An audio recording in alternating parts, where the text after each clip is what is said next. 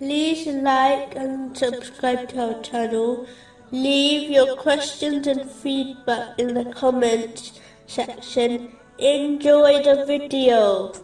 Moving on to chapter 12, verse 3. We relate to you, O Muhammad, the best of stories in what we have revealed to you of this Quran, although you were before it among the unaware. This verse indicates the importance of truly reflecting on the stories and teachings of Islam.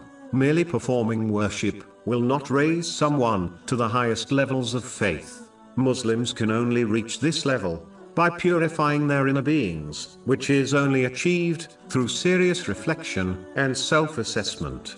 When one recognizes their own reality, this will encourage them to live like a servant and fulfill the purpose of their creation, which will lead them to recognizing Allah, the Exalted, which is the ultimate goal. Chapter 51, verse 56. And I did not create the jinn and mankind except to worship me. This self assessment is vital for triggering one to take the steps needed to purify their character and soul of evil characteristics, which is the path of success. In this world, and the next, some are so lost in the material world, they never perform this important deed.